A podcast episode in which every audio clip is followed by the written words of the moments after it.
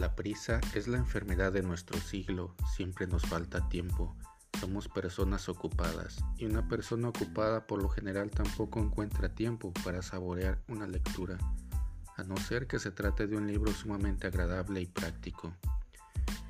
Estas reflexiones las escribió para usted Monseñor Joaquín Antonio Peñalosa, maestro universitario, investigador, periodista, hombre de contemplación y de acción, de escritorio y de calle, que le hagan buen provecho.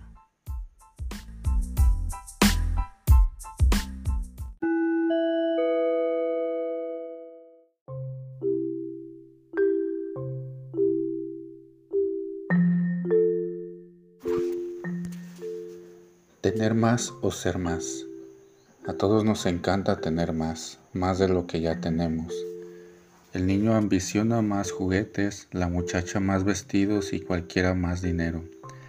El hombre es un poseedor insaciable, mendigo eterno. Si es intelectual se llena de libros, si es burgués de automóviles, si es mujer de joyas y perfumes, todos somos expertos coleccionadores de cosas.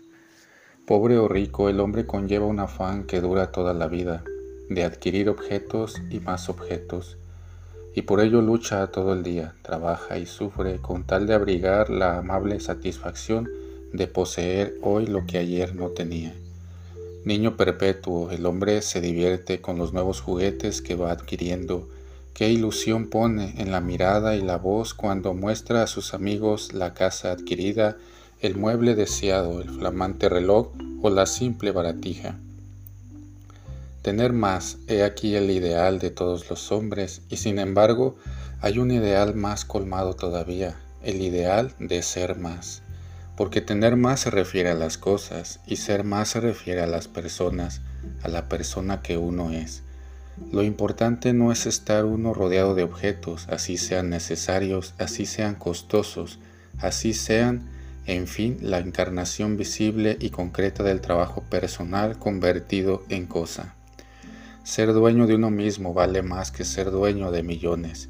Importa, importa más la felicidad, el encuentro con la interioridad de la persona que el encuentro con la exterioridad de las cosas. Y sin embargo hacemos lo contrario, nos ufanamos más por tener que por ser. ¿Y qué significa ser más?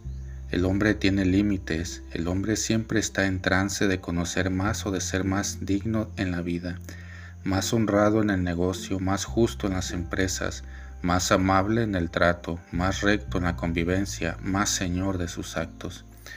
Nunca podemos decir en el orden de la sabiduría lo sé todo, ni en el orden del bien soy plenamente bueno. El hombre por definición es perfectible, siempre hay un peldaño más arriba por ascender en una escala que desconoce el término, pero mientras el hombre se afana hasta el vértigo por tener más, apenas se cuida de ser más. En el ámbito de la economía trata de subir al grado siguiente, con que a premios y luchas.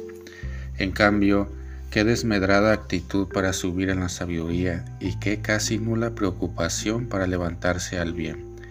Muchos hay que se aguijonean para adornar su mente de conocimientos, leen y estudian, reflexionan y discuten, logran al fin ser hombres, si no cultos, al menos eruditos, y es preciso confesar que el hombre moderno ha empezado a sentir un vivo impulso de conocer más, y quien conoce más es más hombre, porque su inteligencia se hizo para volcarse en la verdad, en una verdad inabarcable que tira hacia, hacia nuevas ascensiones. Sin embargo, mientras el hombre trata de saber más, todavía no se decide a ser más bueno, es decir, a dominar sus pasiones bajo el imperio de la voluntad, a encauzar su vida mediante una educación integradora de la libertad por los senderos del bien, de la virtud, de la rectitud moral. El ignorante o el perverso llevan a cuestas una vida vegetativa o una vida animal, nunca una vida auténtica humana.